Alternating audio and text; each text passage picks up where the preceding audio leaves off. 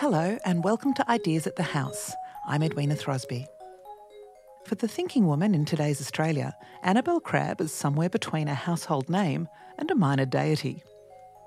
On the occasion of the publication of her quarterly essay titled Men at Work, she and I had a conversation about how desperately low our expectations of fathers are and how this is reflected not just in our homes, but in the way our policy is built.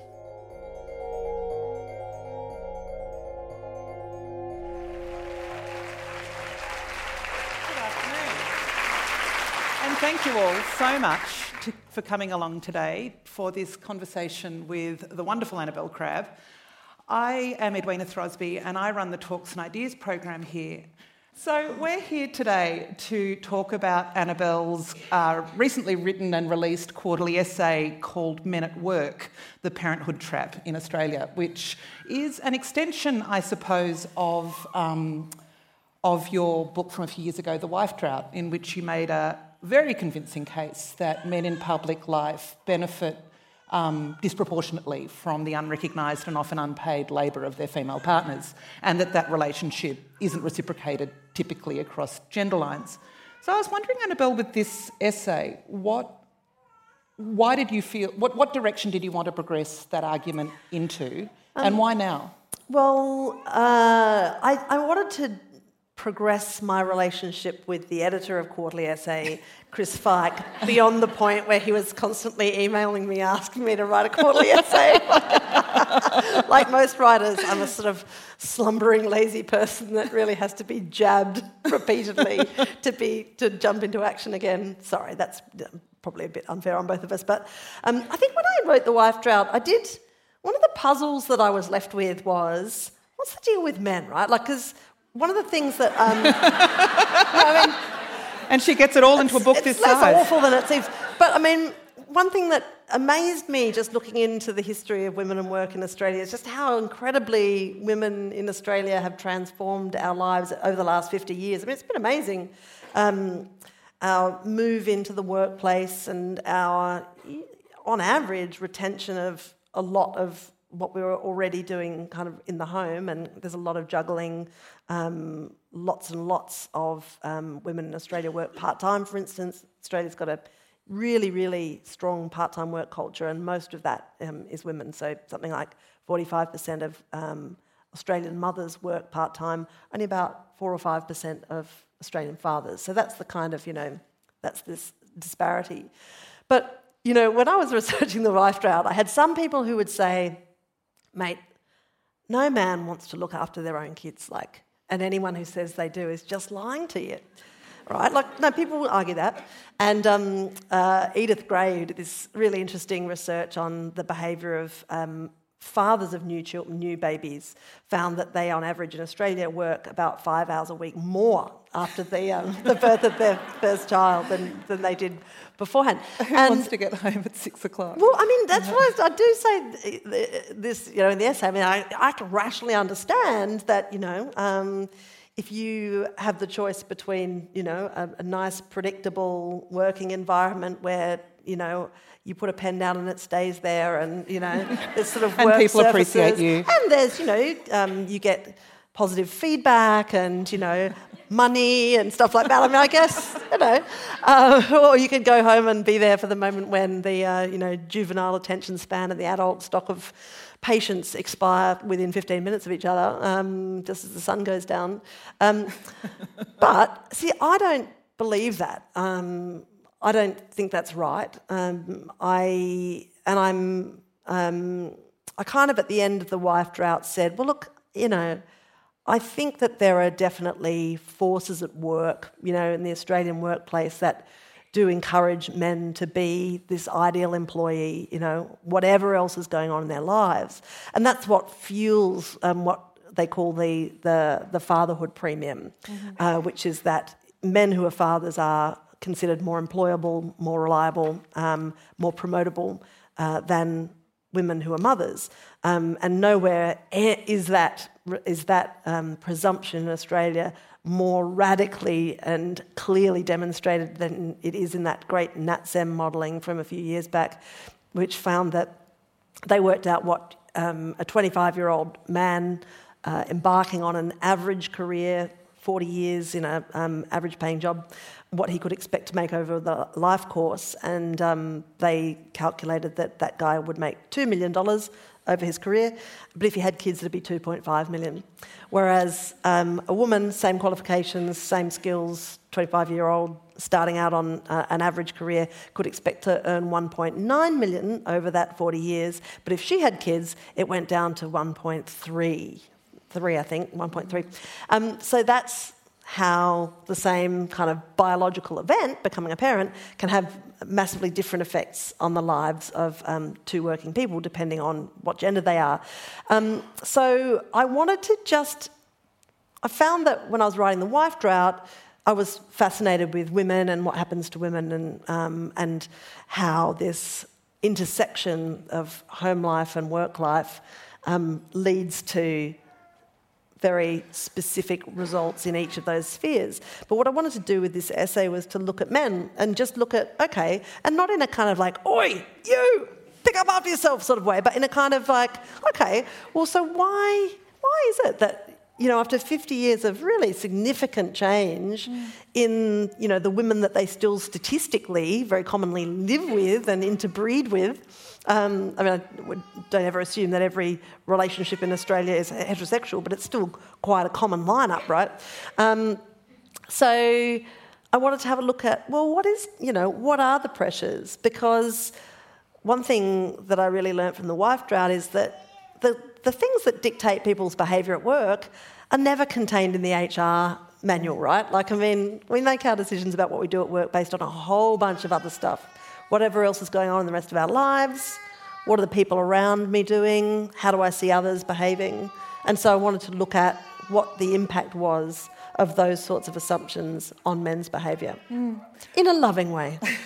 I mean, that it, it, it's like we've got three sort of things that are interplaying, right? We've got we've got the politics around this, yeah. We've got the legal situation around this, and I think most importantly, we have the culture. Yeah. And I think that that's what you kind of get into in, yeah. in this in this essay. And all of those elements have have. Um, little teeth and claws that dig themselves into the flesh of men and make them behave in a certain way.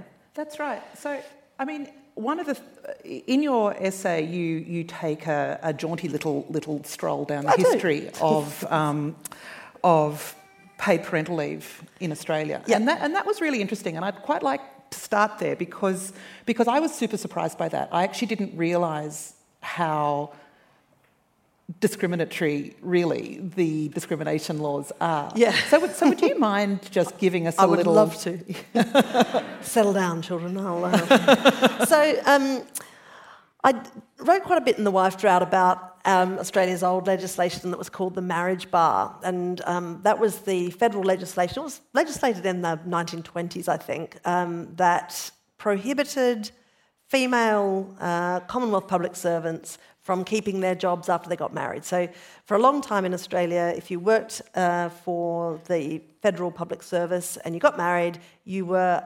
legislatively obliged to quit your job. And we held on to that legislation for ages. Uh, the UK had a similar legislation and they ditched theirs in about the 1940s, but for some reason we just hung on to ours for years and years and years. And in fact, it wasn't abolished until 1966. So, like, there would be people in this room who um, had an impact that, that had an impact on their lives. Um, anyway, imagine the absolute crick in the neck these women who were Commonwealth public servants got when six years after that ridiculous law was repealed, in came the Whitlam government. In 1972, Whitlam legislated a Commonwealth maternity leave scheme. So, and all of a sudden it was like, hey, ladies, don't worry about quitting your jobs. Go ahead, have those babies, and you can have 12 weeks of paid maternity leave. 1972. And also up to a year of, um, of unpaid leave. So it was an extraordinary change, and it was because Whitlam was trying to bring Australia into line with um, international ILO conventions, um, which had been avoided by the governments um, preceding him. Um, and so that extended this sort of blueprint. It kind of um, introduced the idea that women should have the right to return to work after taking time out of the workforce to have their children.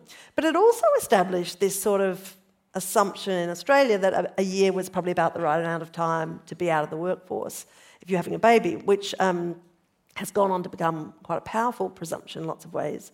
And then, um, so that percolated away, and you had the private sector kind of coming around and offering um, private um, uh, maternity leave provisions in a sort of hodgepodge sort of way. And at this point, and, it was only for women too, right? Right, mm. yeah, it was maternity leave. And so this is how, you know, culture changes. Um, and then decades later, when um, Jenny Macklin, who had been battling for a long time to get her own party to adopt the notion of a paid parental leave scheme that would be available um, to all taxpayers, not just public servants, um, she finally got the Labor Party conference over the line on that. It was not an easy process. Some of these, um, some of the resistance to these programs, both kind of back in the 60s and 70s and um, through to the early 2000s, was um, led by kind of well conservative union leaders in some part um, and the colleagues in the Labor. Unions. Right. Mm. Yeah. So, um, but anyway, Jenny Macklin eventually managed to legislate the current paid parental leave scheme right in the middle of the global financial crisis. I mean, it's quite an extraordinary thing that she pulled off.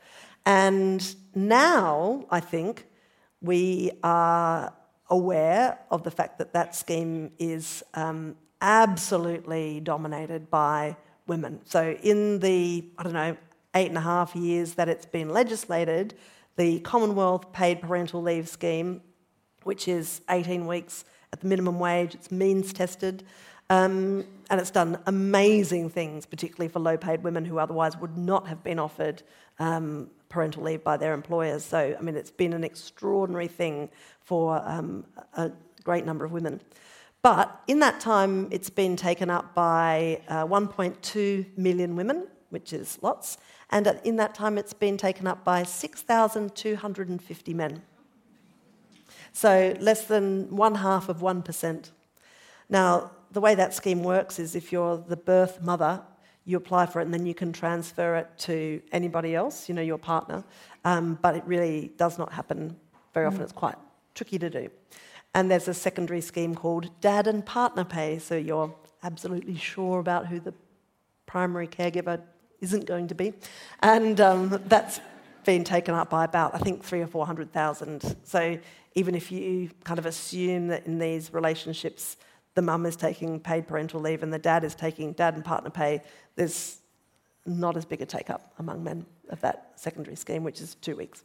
Uh, there's, there's an issue too with the language around that because, because the idea of primary and secondary carers, you can see why it was introduced, right? To, sure. to, to make yeah. space for same sex couples, yeah. to recognise that families do this sort of juggle. But at the same time, we're evolving to a point where that language isn't perhaps as useful as. Well, yeah, I talked to Jenny Macklin about this, and she said, well, look, yeah, we, we called it primary carer so that, you know, it wasn't.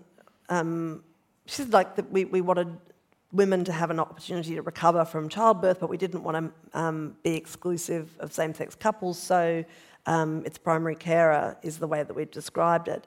But um, over the years that that term's been used, I think that there is a bit of a shorthand that's evolved, which means that's the birth mother. Um, and it's really interesting the way, um, even though a lot of um, private sector um, parental leave schemes are similarly directed to the primary carer, there's no gendered language being used, and yet when men apply for it, they do experience a bit of blowback.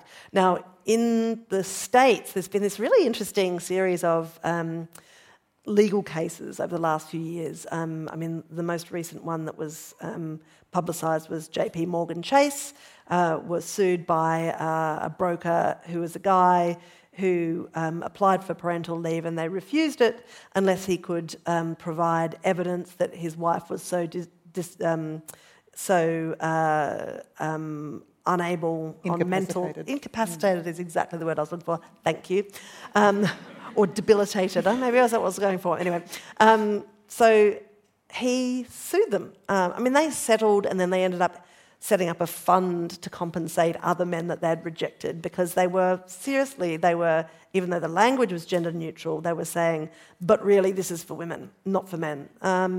And it's and, not just the gender neutrality of the language, it's the implication of a hierarchy as well. Right, yeah, and, and this idea that if you've got two parents of a child, you've got to pick a lane. Like, who's the one who's doing everything, and who's the one who's basically a sort of helping person that is just a bit like boop, boop, boop, boop.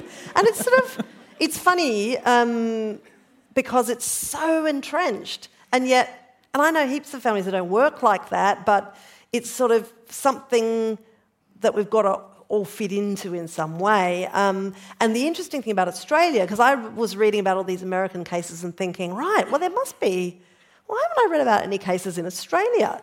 Um, surely there must be some pissed off dads that have, you know, um, had a bit of a go. And um, I rang, uh, I rang um, the uh, Equal Opportunity um, uh, why can't. I think commissioner? Why can't I think of name words at the moment? Kate Jenkins, lovely lady. Um, and I said, oh, you know, I can't find any case law about this. And she said, oh no, you won't probably because um, it's legal to discriminate against fathers in matters of parental leave and whatever. And I'm like, what? Oh, yes, yes, it is. Um, so the Sex Discrimination Act, which was drafted in 1984, and very hard won by Susan Ryan, a great uh, reformer in the Hawke government. Section 31 says nothing in this anti discrimination legislation um, prevents any employer from um, making special provisions for women in the area of um, childcare and, um, and, and childbirth and so on. So um, at the time, you know, that legislation was drafted, it was addressing all of these issues that were um, being faced by women in the midst of this great flow into the Australian workforce. And I think one of its unforeseen consequences is that it does really devalue the idea or not even take um, account of the idea that a man might be a primary carer of a child or might want to be or might be wanting to move in and out of the workplace in the same way that women have become really good at, at doing um, over the last few decades. And I, you know, I, I do think that's outdated. Um, I could not possibly quantify among Australian fathers how many are the kind of like, oh my God, I'm not going down there until everybody's asleep, you know, and how many are, you know, feeling a bit sad that they miss out on stuff or that they can't work flexibly or change the way that they work to um, match the other stuff that's going on in their lives. But it really bugs me that I think men are in many workplaces still prevented from finding that out. Um, and that's what I'm writing about in this essay. Um, the Diversity Council of Australia did some really interesting research recently among millennial fathers and what they discovered was that there was a really significant desire among millennial dads to work differently, to work flexibly, to work to have more involvement in their kids' lives than their own fathers had. And yet the gap between aspiration and reality was quite significant. So for instance, think was 79% of them wanted to work a compressed work week, you know, where you work like the absolute clappers and then you leave early on another day or um, have, a, have a day off or whatever. And, um, but only about 25% of them were actually doing it. And um, my view is that, um, based on the research that I've done, that Australian men feel um, and they rationally fear adverse consequences should they um, try to work with the same flexibility that women commonly do. And there's a justification to that fear, really, isn't there, with the way things are set yep. up? Yeah, there are. Like, so um, uh, Bain did some research, I think two or three years ago, um, that established that um, men's requests for flexible work were about twice as likely to be rejected um, as women's. Um, also, the experience of men who work flexibly um, in Australia again, in this Bain research, demonstrated they have a different experience from the one that women have. Um, the Equal Opportunity Commission did a huge report on pregnancy and return to work in 2014, and they had um, a chunk of research too on fathers that had taken parental leave, and about 25% of them reported um, harassment or ill treatment of some kind on their return to work, ranging from you know just adverse comments to all the way to dismissal.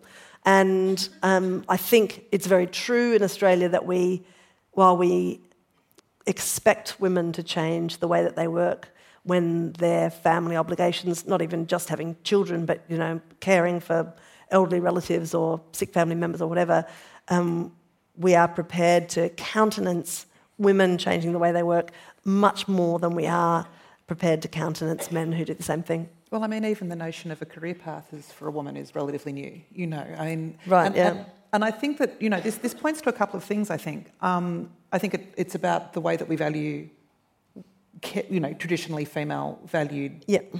female performed work, and and how we don't value the caring economy um, at all. But I think it's you know, I was when I was reading your essay, I was thinking about this kind of this this entrenched public-private binary, right? That that mm-hmm. that you know, it's been only a few decades that women are increasingly more tolerated in public life, mm-hmm. and you know, there's a there's a bit of distance to go there yet, but yeah. it's not like you know people don't kind of freak out at the idea of a most of people a, most people, um, but um, but the reverse can't really be said. You know, when you are a stay-at-home dad, mm. there's this kind of double double reaction. Like on one hand, yeah. it's like you are amazing. Look at that boy with his, look at that man with his little baby, isn't he amazing? Let me just look make you a casserole. Kind of, I think oh, I'm just, ovulating. Yeah, all that. Let me just. but then there's also this kind of, you know, oh, it's, a bit, it's a bit masculating. You know, what's yeah. going on? His wife must be a real career bitch, or like yeah. you know, like like there are all of these kinds of narratives around that that are that are kind of deeply negative. I mean, how do you negotiate that as a guy that wants to spend time with your family? How do you? Well, do you know? I mean, it's like any other social, um, a, a cultural assumption it's really only changed. I mean, you can't really legislate for it. I mean, that's the awkward thing. You can't really pass laws saying from now on, nobody will think it's weird for a bloke to take parental leave. Like, I mean, it's just. But the way that it changes is through um, workplaces generally. I mean, and um, I have had a look at a couple of big companies in the essay who have changed their policies and achieved a change in behaviour pretty quickly. And it's because, you know, we are herd animals, you know, like we don't, we're sensible. We don't believe governments that tell us how to behave a certain way. We don't even really believe what's written down in the HR manual. What we, what we do notice is the way other people behave and the stuff that other people get away with without being like, without an anvil dropping on them from the sky. and so I always think that, um, I mean, governments can tweak, um, they can create a legislative environment that allows people to behave in certain ways or feel free to. But really, it's workplaces that set the tone, and that tone is often set by um, senior people in a workplace and also watching other people um, kind of get away with it. You know. so, what sort of tweaks? Because what, what sort of tweaks can you make? It's, it's, is it around the sort of language that you use to describe? Is it around making leave paid leave compulsory? What sort of levers um, do you have to look, pull? So in Australia, our paid parental leave scheme is look. It's unlike some of those big European schemes that people weep about in you know Norway and Sweden and so on, where because we don't have the same kind of welfare sector. We don't have a kind of like a um, a social insurance approach to welfare. So we um, our scheme is publicly funded. It is set at the minimum wage and it's means tested, so it's very targeted.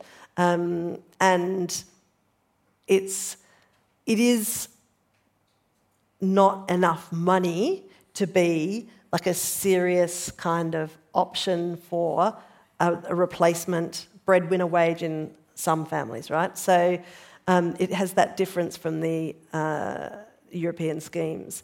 But one of the tweaks that have been used in a bunch of countries, and I write about this in the essay, is just making a certain chunk of the paid parental leave available, only available if the non birth parent takes it, right?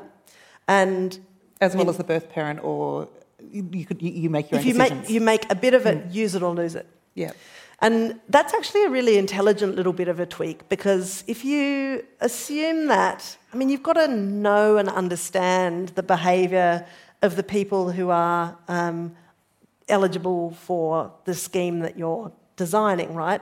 And we know that in Australia we still have a really quite deep seated male breadwinner model, like as our, as our kind of default mechanism. And we know that men feel a, as though they are responsible for earning the money and breadwinning and being reliable and so on. I mean, like that is, you know, uh, shown again and again. And that's something that men feel not only at work but also at home, like in a lot of circumstances. And um, so if you can actually organise a scheme that allows them that doesn't violate that sense of identity, but also um, brings an added benefit to the home um, that is tied to changing that behaviour, then that's an intelligent way of doing it. You know, this is how I can both be present with my family and provide at the same time. That's kind of quite an intelligent tweak that has changed behaviour quite significantly in um, Germany, Sweden, Norway. Um, Canada, if we're sort of anxious about talking about European countries or Scandinavia, which is always just annoyingly good at this stuff.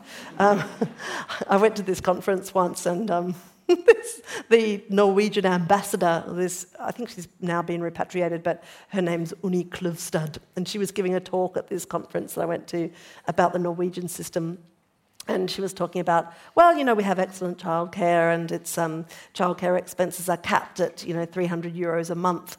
And there was this kind of like moan of longing. kind of like all these Australian women in the audience were like, oh, that was so good. And uh, you Three know, hundred dollars a month. a month, yeah. I mean, like most of these people in the audience would have spent that on, you know, parking fees for dropping off their kids. Um, but but Canada did this really interesting thing um, where just just Quebec um, changed the uh, their approach to the public paid parental leave scheme. The rest of Canada just sailed on exactly the same with the same scheme, but Quebec changed their model and they introduced a use it or lose it chunk of paid parental leave that was only available if the dad took it, right? And um, so you had this amazing kind of study with a control Yeah. and yeah, and because Canada also does um, this brilliant, and we've done it a bit in Australia, but we tend to drop it every time we get into budgetary trouble, which is regularly, so we do it peripatetically, and it's quite annoying if you're a, um, a social researcher because it's bloody awesome information. This is the time use diary where you get like thousands of families to fill out a really kind of insanely detailed um, account of their time, and that's the only way we really have of measuring domestic work because we don't do any other sort of measury thing like pay for it. So it's sort of the diaries are really useful. It um, helps you plot over time what the change in the share of domestic work is. I mean, uh, on the statistical upside, Australia's hasn't changed all that much, so it's kind of like maybe we Right. didn't miss out on that much intel. Um, but uh, in Canada, they've done really good time use diaries, so they could actually work out not only um, what the change in behaviour among Quebec dads was under this new scheme, but they also could work out whether there were like knock-on effects for things like share of domestic work and um, the behaviour of women in terms of employment participation. And what they discovered was yes, um, creating this use it or lose it model um, in Quebec did um, sharply increase the number of dads who took longer parental leave, but it also found that among those families, the mums went back to work earlier and they went on to have a more even division of labour within the home. Now, there's heaps of research around that shows that even if um, dads take um, quite a short period of parental leave with a new baby, that their connection with that child is deeper over their life course, and also that they um, they are involved more in domestic work. So this is where you know the experiences early in the life of a child can actually have quite significant knock-on effects. Well, because there's this sort of assumption culturally that the act of pushing a baby out through your vagina sort mm. of magically confers the knowledge of how to parent that baby yeah. to Whereas you. The lived experience is, of course, that everyone's an idiot with a newborn. Like nobody. This is it. There's this whole, but women just know. Sorry, we no, just no, no, do we not. don't. Yeah. We really, really don't. No, at all. Uh, and the truth is that the the really um, significant learning curve, like when there's a new baby, is in the first few months, like where you work out. When you're not you know, killing it. Right. Yeah. Where you just like, whoa, and like cardigans, how do you put those on? Like it's so like all of that stuff. And then it gets into all this other complicated stuff like, you know, who's allergic to nuts in the friendship group of this kid, like whose birthday is it on Saturday, later is it Mufti Day, you know, all of that stuff.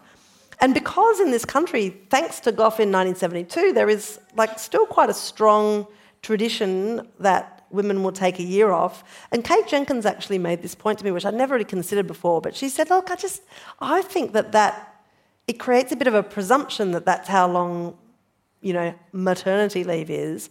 And a lot of stuff happens in that time. So, for instance, um, in the Orthodox arrangement, the mum gets really, really good at doing all of the kids' stuff, and also has really like because she's at home has taken on, you know, a whole heap of the additional domestic work that arises with a kid as well. And so at the end, it's just like, oh my god, I can't go back to work full time. You know, um, so right. it sort of helps to perpetuate that model. And you know, most dads who are you know at home for tops two weeks. Um, kind of go back to work and then um, all of the learning and the expertise is amassed at home in their absence. Mm. And that, look, it's, it really plays a big role in, in determining what happens next, what happens next time there's a baby as well, because next time, not only does um, the mum have this incredible bank of knowledge, but she probably also has a much lower income this time around too, making it a total no-brainer who'll be, you know, doing all that next time around. Now, I don't sort of say this, um, I make this point because I've um, recently been accused of disdaining the work of the home, um, which I don't. I bloody love the work of the home. Like, I mean, you know, I do heaps of it and I don't try and get out of it, but I do think too that, I mean, people should be free or families should be free to organise their lives in the way that best suit them. And like heaps of times, it makes sense for one person to um, be the breadwinner and for the other person to, you know, take responsibility for more of the domestic stuff. But our culture assumes that that will be a man woman arrangement, like that it's a gender thing, when really, I mean, it should be a practical thing where all people are different, you know everybody should be able to make up their minds about how they're going to operate their own lives without these sort of overarching assumptions that are imposed by history. How does it play out in same-sex families? Do we have? Ah, well, that's um, that is really interesting. There is like not um, a great amount of research available yet, but what there is, there's a little bit in the states.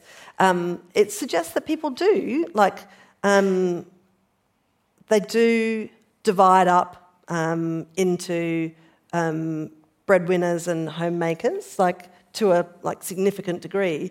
But of course, it's just not long gender lines. They just do it on the basis of, well, who's in what job and um, whose job has more flexibility, whose job has a better parental leave scheme, you know, mm. and all of that stuff, which kind of makes sense, you know. But in heterosexual couples, there is an additional assumption about who that should probably be. There's this great, um, a really interesting piece of research done at Adelaide University just last year. Um, uh, the lead researcher was Ashlee Borgkvist, and um, this team did some really in-depth interviews with um, like quite a small number of um, men about their what guided their behaviour and the um, observations they made about their own experiences and I mean, most of these men they talked to did, you know, um, did vary their work in some way to uh, account for their children.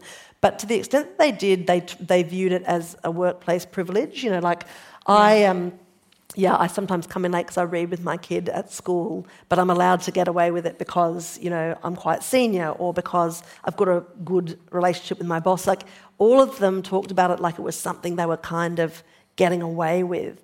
Or they talked about, you know, the fact that they were model employees so that they were afforded a little bit of flexibility. But there was this one guy, actually, who was talking about... Um, how he doesn't work flexibly, but his wife does, but his wife gets paid more than him.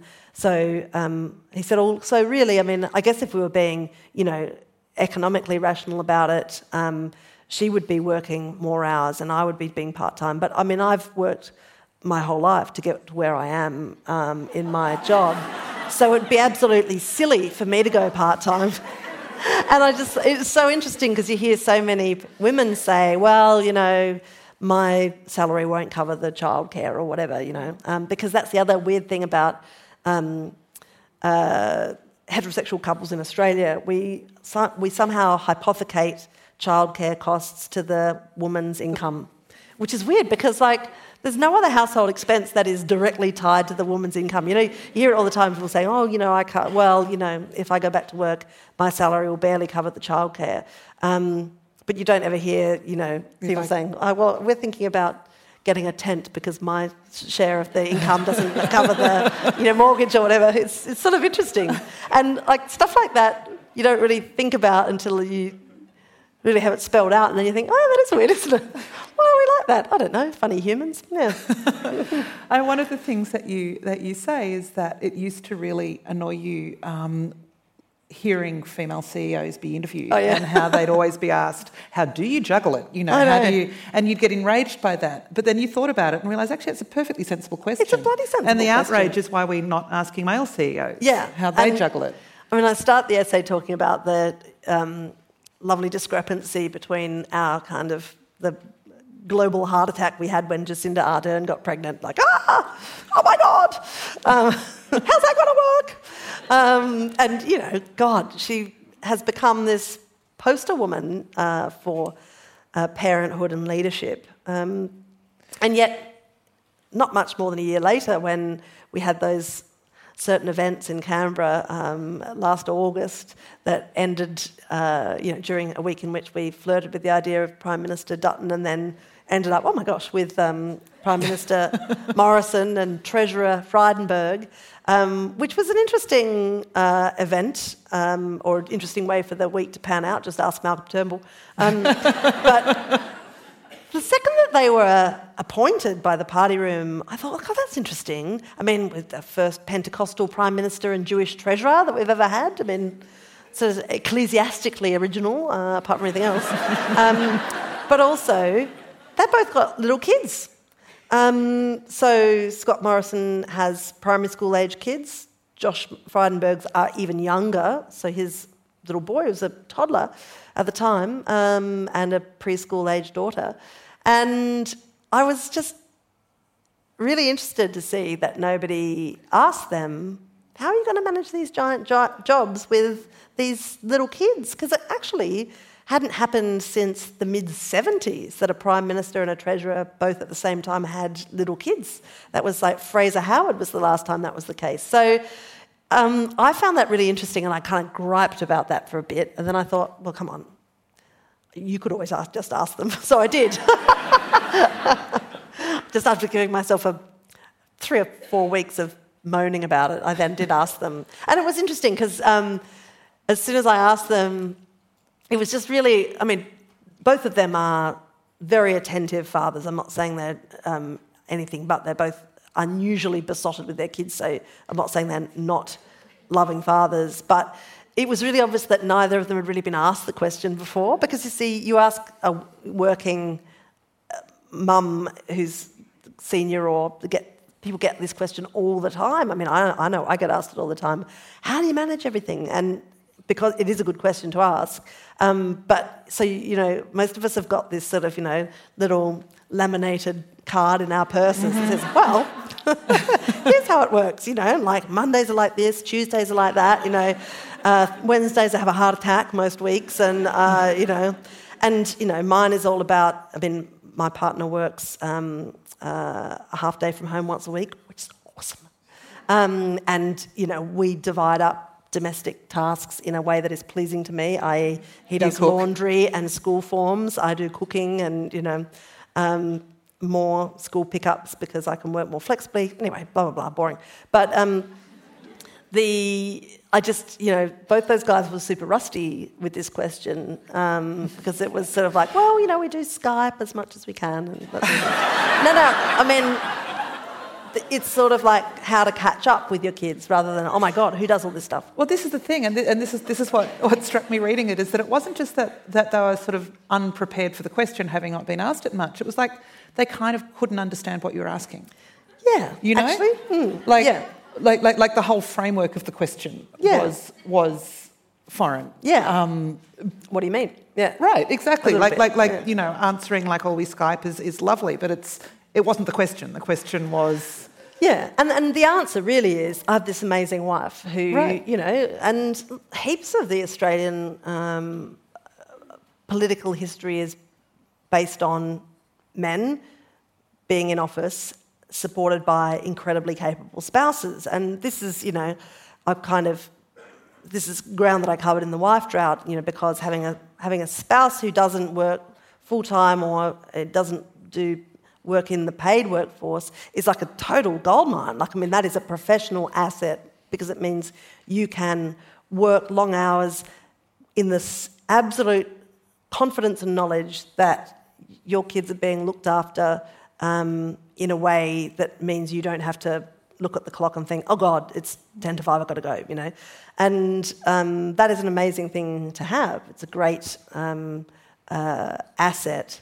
And um, after a lot of chasing about in the wife drought, I eventually established the answer to the question that I went into writing the book with, which is like, what proportion of working dads in Australia have a spouse that works part time or is full time at home compared to um, full time working Australian mums? That's what I wanted to know. And it was, I couldn't find it for ages. Like I did this sort of lazy journo Googling. Oh, I couldn't find that. All right.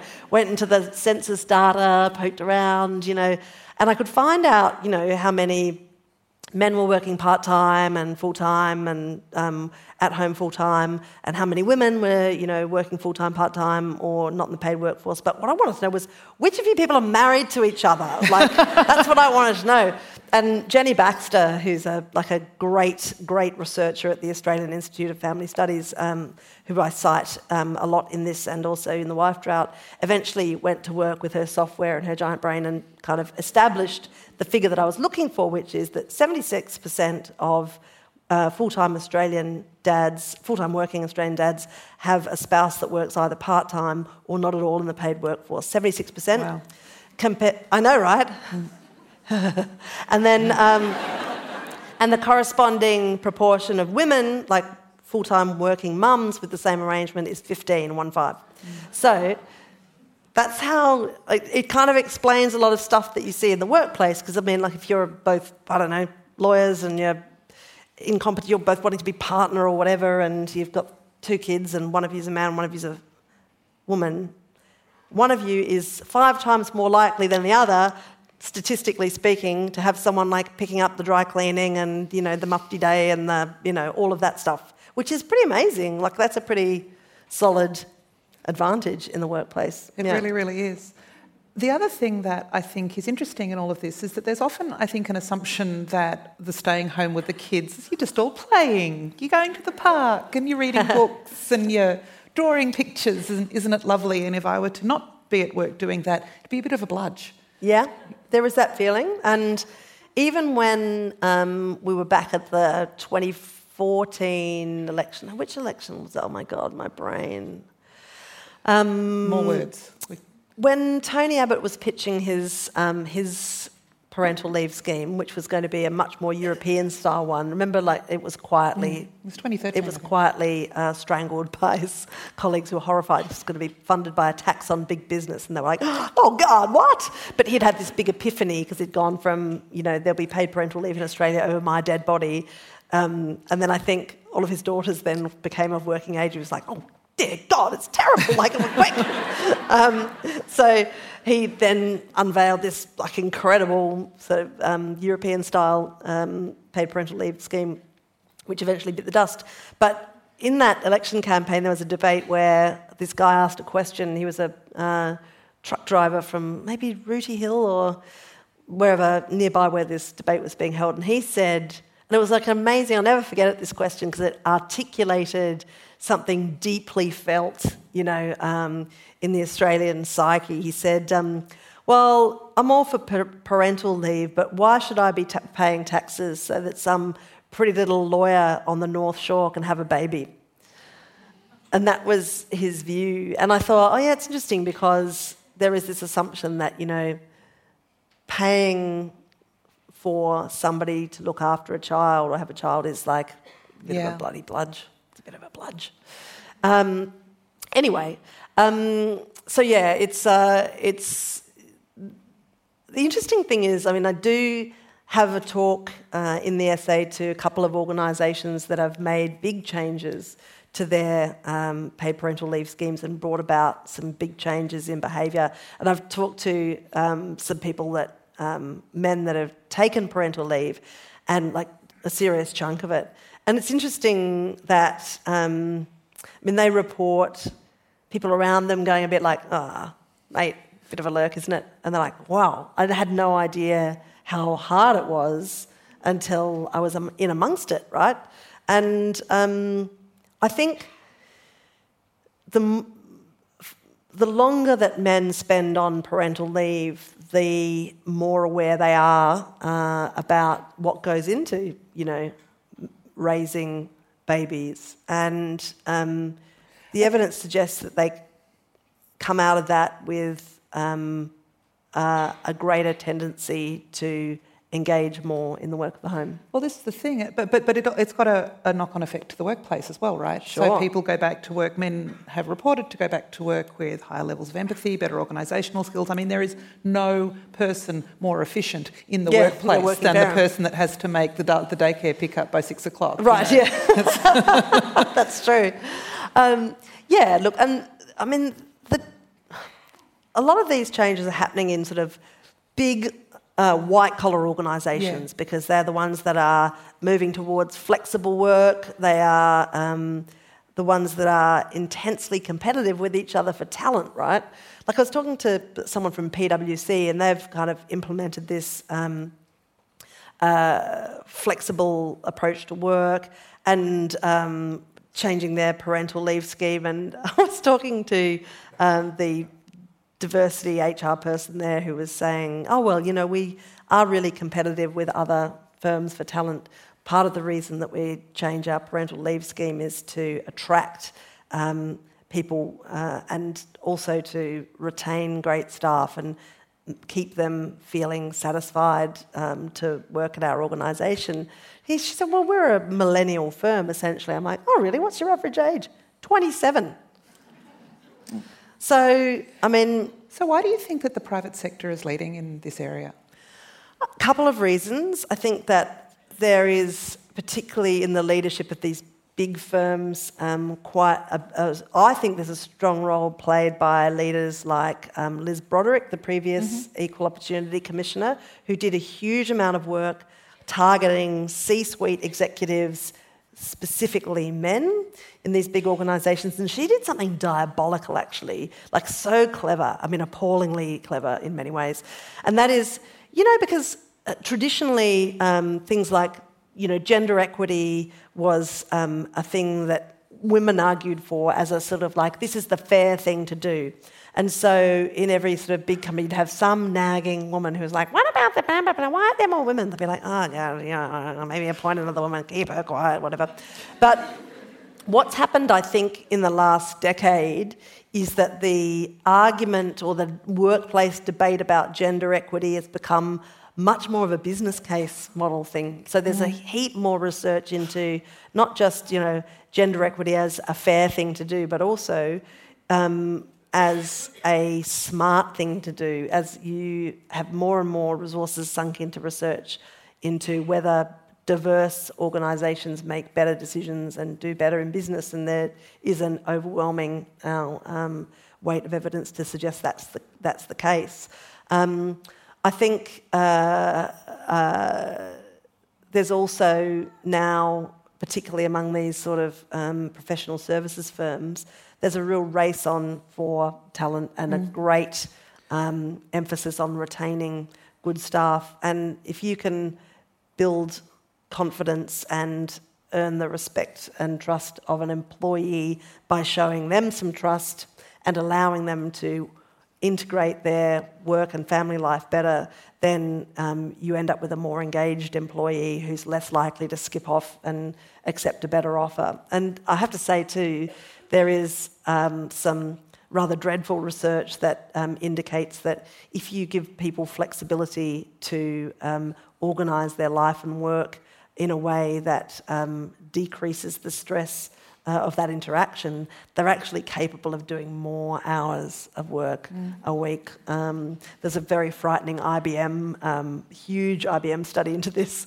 into what they call the break point, which is literally the point at which your work and family um, uh, obligations escalate to the point where you openly break down and start drinking cooking sherry in the afternoons. Like it's sort of like, and it's something like you know. 60 hours a week or something. I, am making up the numbers here. I can't remember exactly what the numbers were, but they worked out that if they are they parents who were allowed to work flexibly could then increase their breakpoint hours by like another 20 hours a week, or like they could do heaps more work if they were allowed to just do it while crying in their pajamas. Now I'm not sure. I'm not sure that that's an awesomely healthy thing, but certainly, you know, flexible work has a lot of advantages for um, big employers because they, you know, if you're hot desking, you're not taking up as much real mm-hmm. estate. Mm-hmm. Um, and you know you can actually squeeze more work out of people before they have a mental breakdown. The capacity for exploitation. Yes, grows. I know. Yeah. It's kind of like so. That's the uh-huh. that's the seamy underbelly of this uh, this area of enterprise. But um, there you go.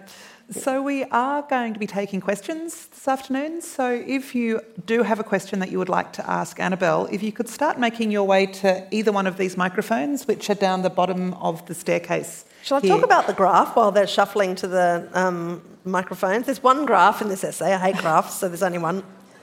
You can tell it's she's on... from South Australia because she says graph. Uh, that's right. Uh, I also say dance yeah. and chance. Uh, oh. So um, this is a graph that was um, assembled by the aforementioned Jenny Baxter from the Australian Institute of Family Studies, and she. This is a graph.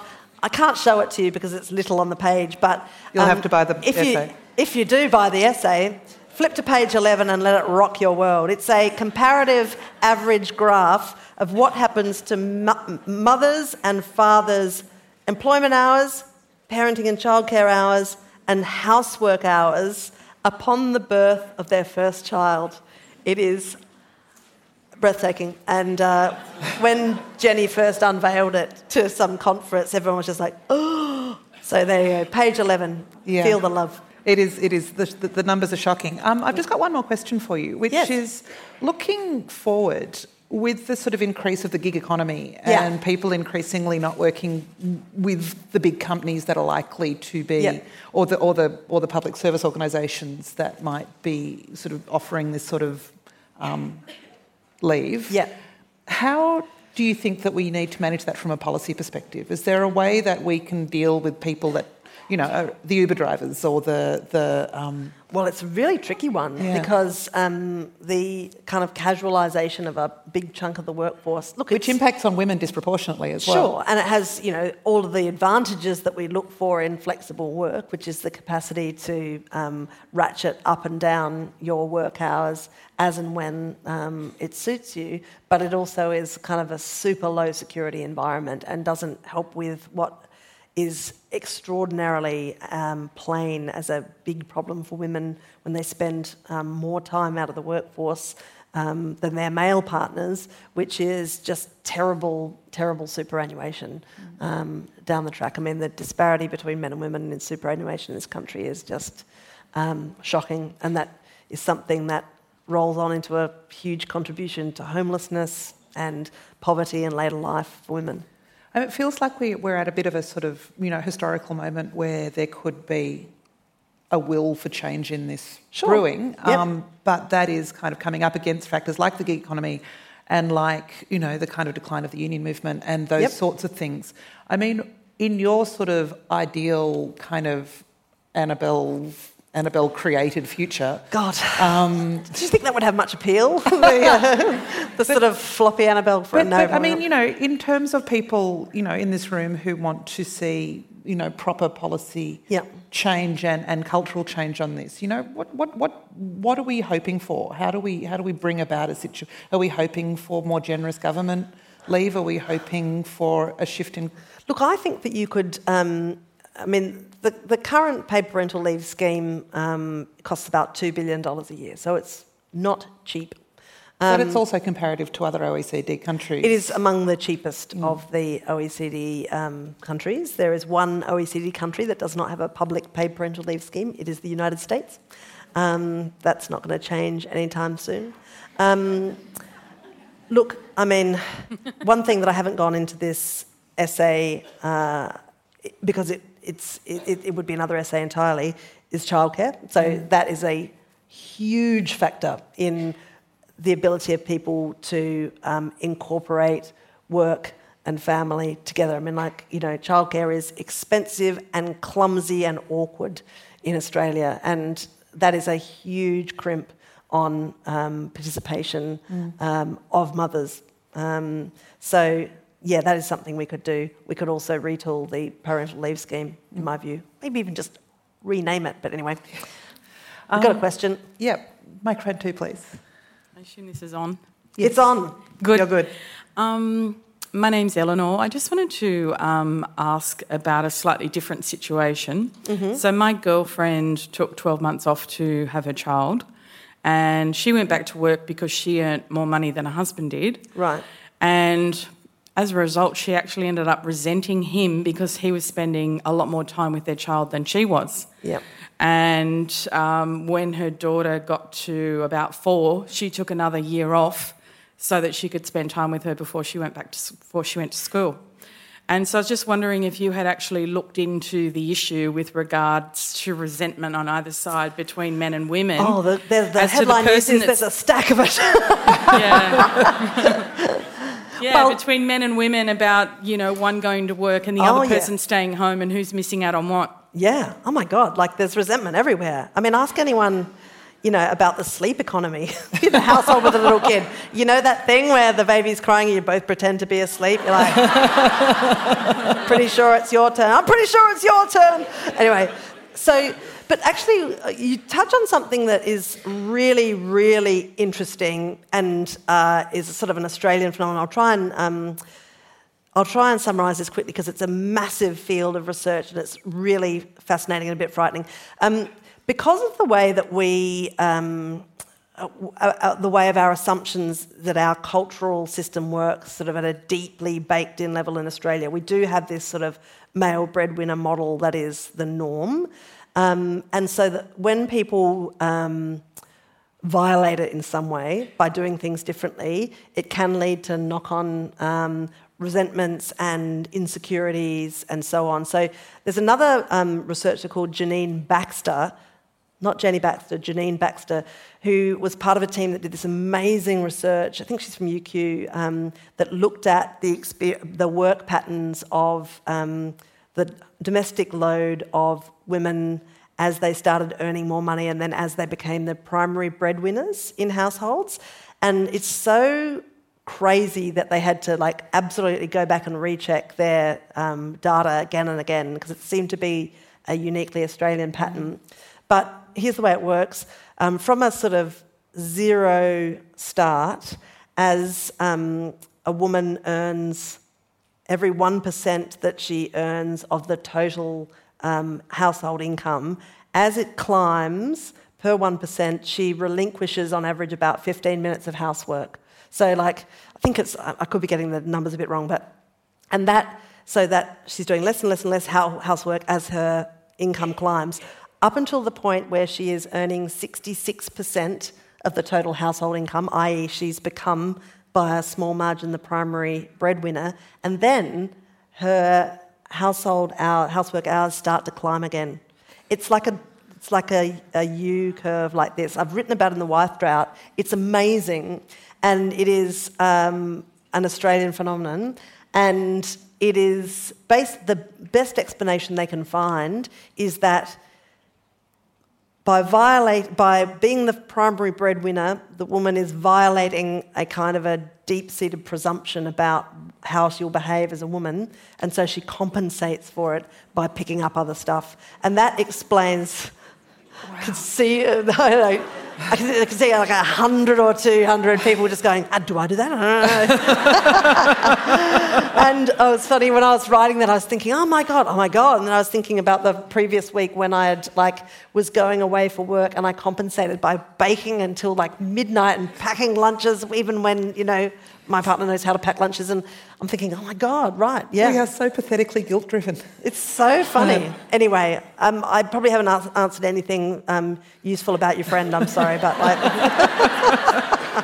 it's a complicated field and it's full of um, really fascinating um, sort of cocktails of what do I want to do, what's easiest for us, what does my partner want to do, um, and then what do our broader family think we should do? Because often when this happens, like the biggest resistance comes from immediate family saying, Oh, why are you doing that? Oh, you know, um, don't you want to be with your kid? Or isn't it going to damage his career? Or, you know, I all of that stuff all sort of blends in. I think it is an important point though, because, you know, in the same way that there's a sort of discrimination potentially against men who want to be with their children in a weird way, there's yep. a very strong discrimination against women who don't so much. Or want to go back to work, right. yeah. Or do you do go back? Yeah. Mm. And there's um, a great Canadian study that's, um, that looks at the um, experience of um, caregiving dads,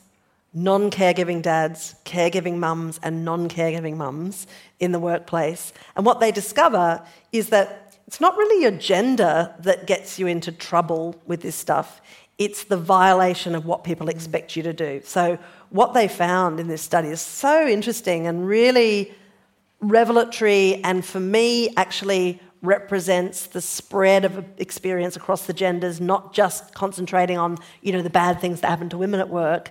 What they found was that the people who did not get a hard time in the workplace were non-caregiving dads and caregiving mums because they were behaving the way everybody expected but the ones who got the real kind of like, hmm, really? Were the men who um, worked differently to look after their kids and the women who didn't. Mm. They were the ones that got the harassment and the, you know, funny looks and everything. Brutal. I think, I think that is changing. If you don't mind me just saying, I actually work for a company that has flexible working hours. Yep.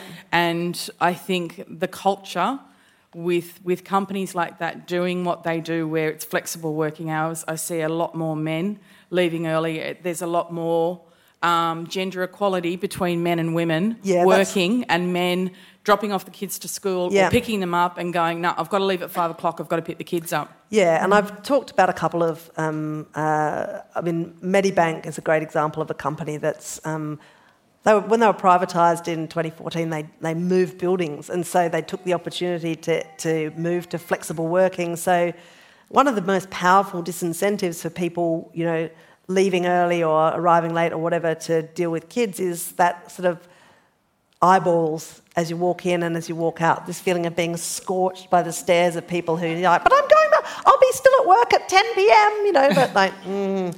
and so, but by um, hot desking, you kind of like remove that.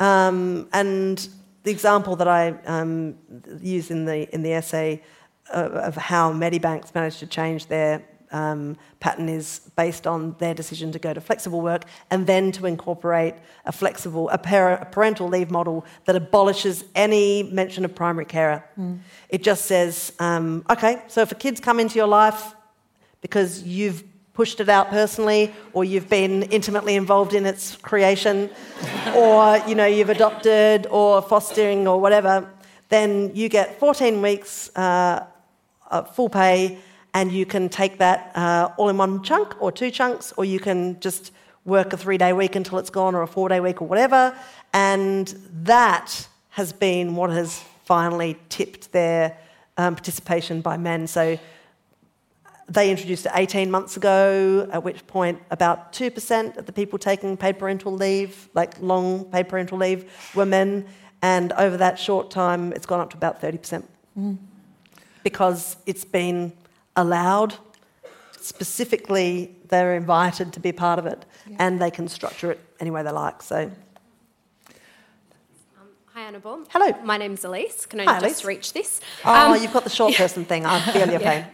Um, my question's around um, paid caring industry remuneration levels, which yeah. tend to be, um, as you touched on earlier, not highly valued in Australia and is factoring into the Australian gender wage gap. Sure. Yep. So I was just wondering your thoughts around that, of how we um, get those wages up and or increase diversity in those paid caring roles. Well, how do you um, attract people to an industry that is structurally underpaid? You know, mm it's sort of one of those impossible asks, right? Like, so there's really, I mean, there's a, there's a policy side about what a minimum wage should be in that field, and then there's a cultural side about, well, why are we underpaying this labour? Why do we undervalue it? Because we, we are accustomed to other people doing it for free, right? Like, it's, um, and I think that all of these issues are connected. You know, you can't, um, you can't legislate to change people's sense of how valuable work is.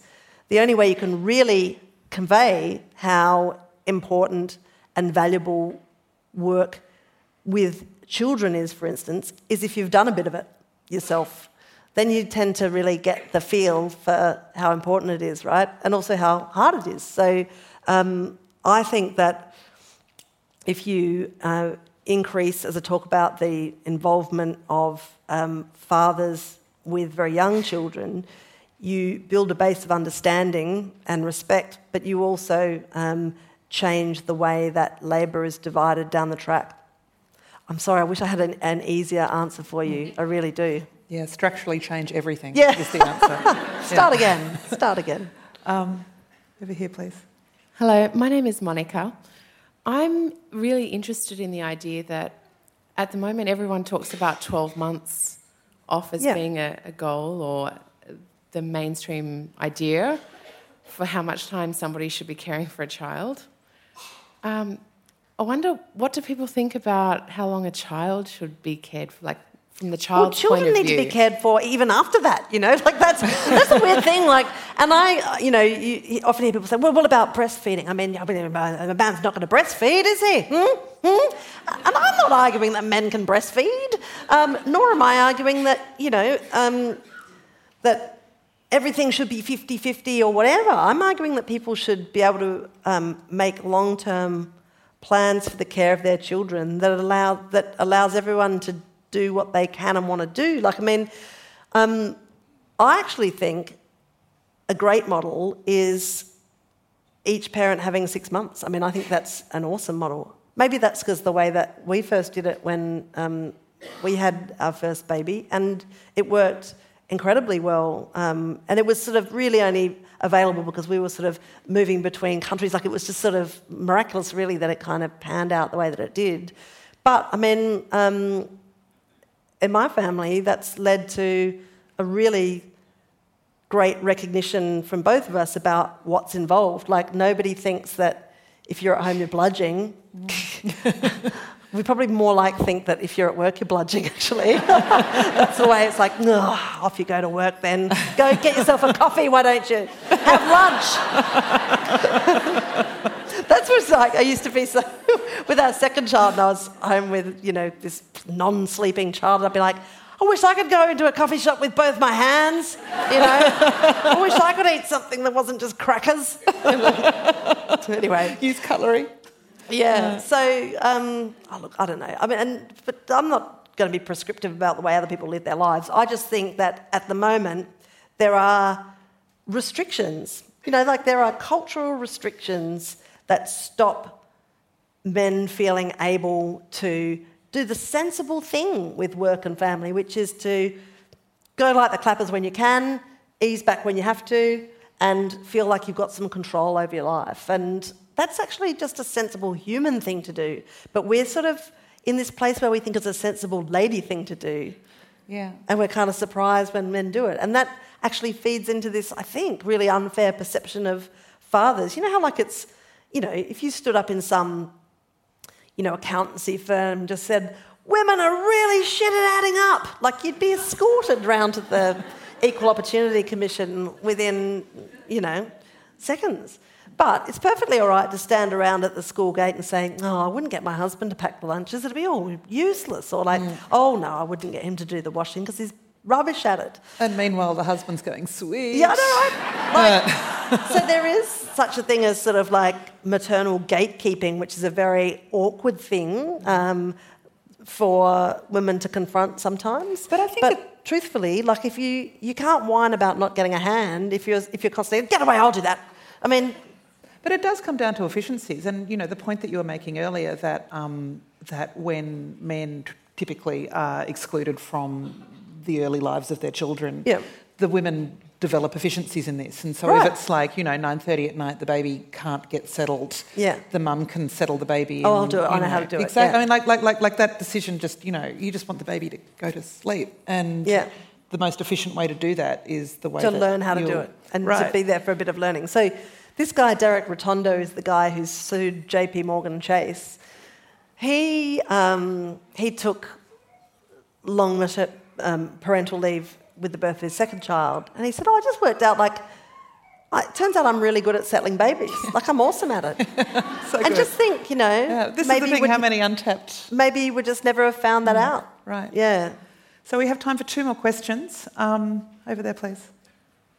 Hello. Um, Annabel, Hi. thank you very much for your quarterly essay. I'm going to admit that I didn't finish reading it on the train on the way here. That's okay. So apologies. Something amazing happens at the end. You apologies. well, maybe this question's answered, so I'm really sorry if it has been. So I'm really interested in this idea about. Um, men get a sense of identity and well-being from being with their kids and i think that's really important and really really valuable and we know that older men in particular um, when they finish work, um, there's a real sense of loss for a lot of men, and that's mm. actually one of the ages at which men are more likely to spiral into depression and experience suicide. Do we know anything about how being with their kids and being with their families um, actually benefits them in older age? Well, um, I haven't got specific research on longevity or anything like that, um, but there is a really significant phenomenon with um, men who have identified themselves as breadwinners and as employees or leaders or whatever for their whole lives, they get to the point where they retire, and because they haven't really done anything but work, it feels like not only that life is empty, but also um, their identity is kind of expired in some way. And I think that even though for women, you know, oh God, it's, it's not super easy to combine work and family when you're doing like 1.8 times the amount of domestic work on average that, that men are in Australia. But it makes you really good at toggling back and forth. Mm. And one of the hidden advantages of that work wise as well, and I understand this really deeply from my own experience. I mean, I've changed the way that I work every time I've had a baby, basically. Um, because, like, I finished up at newspapers because, you know, newspapers and babies get sort of tired and emotional at exactly the same time of the day. It's just like impossible to, it's hard to do both. Um, so I started working online and, you know, doing different stuff. And for me, having an enforced, you know, even if it's just a couple of months um, out of the workforce um, when I have a baby, it's actually really important thinking time about like, because sometimes when you're in your job, stopping what you're doing for a bit is an amazing thing because it gives you distance you know, like we're getting stuck in this work track and you think, oh, I'm generally pretty miserable, I don't know what it is, oh, back to work again, you know. And that is, um, you know, when you are forced to stop, you're like, oh, I hate that job. I want to do something else. And for women, because of the way we work things, you get that opportunity, you know, um, because childbirth kind of, um, if you have a baby, it's a punctuation mark. It's a punctuation mark. Whereas for men, it's only really being made redundant that is ever that ever provides that sort of and it used to be conscription but we don't do that anymore but you know At the moment. So at the moment. they're the things. So, you know, um, I actually think having a bit of um, distance from your job is quite an enriching thing. Um, and also by the end of your working life, you're, you know, you're good at multitasking. Okay, last question. Thanks, Annabel. Um, you talked a bit about how we're seeing a change in white collar firms. Yep. Could you say anything more about what we see in blue collar firms and other parts of the economy where maybe there's different economic structure, it's harder for people to take unpaid leave and, and that sort of thing? Well, um, uh, there's, a, there's some companies like Telstra, for instance, that have a um, white collar and blue collar workforce, and they've rolled out um, uh, all roles flex um, across um, all of the parts of the workforce and are getting, I believe, um, a good response. I think that particularly in smaller companies that employ blue collar workers, there is a reticence to, there's a feeling that it's quite hard to um, install a kind of like a flexible work system. I think that the, um, that the award system is not, I think it could go further to empower people to um, uh, avail themselves of flexible work. At the moment, um, the uh, Fair Work Act says that employers are, um, that, that employees are, have the right to request flexible work.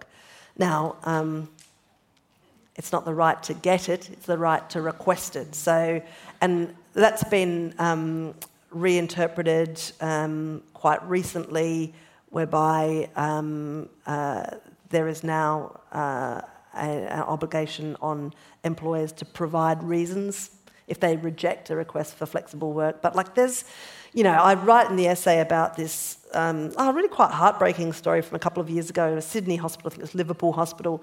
Um, two painters, the Zammit brothers.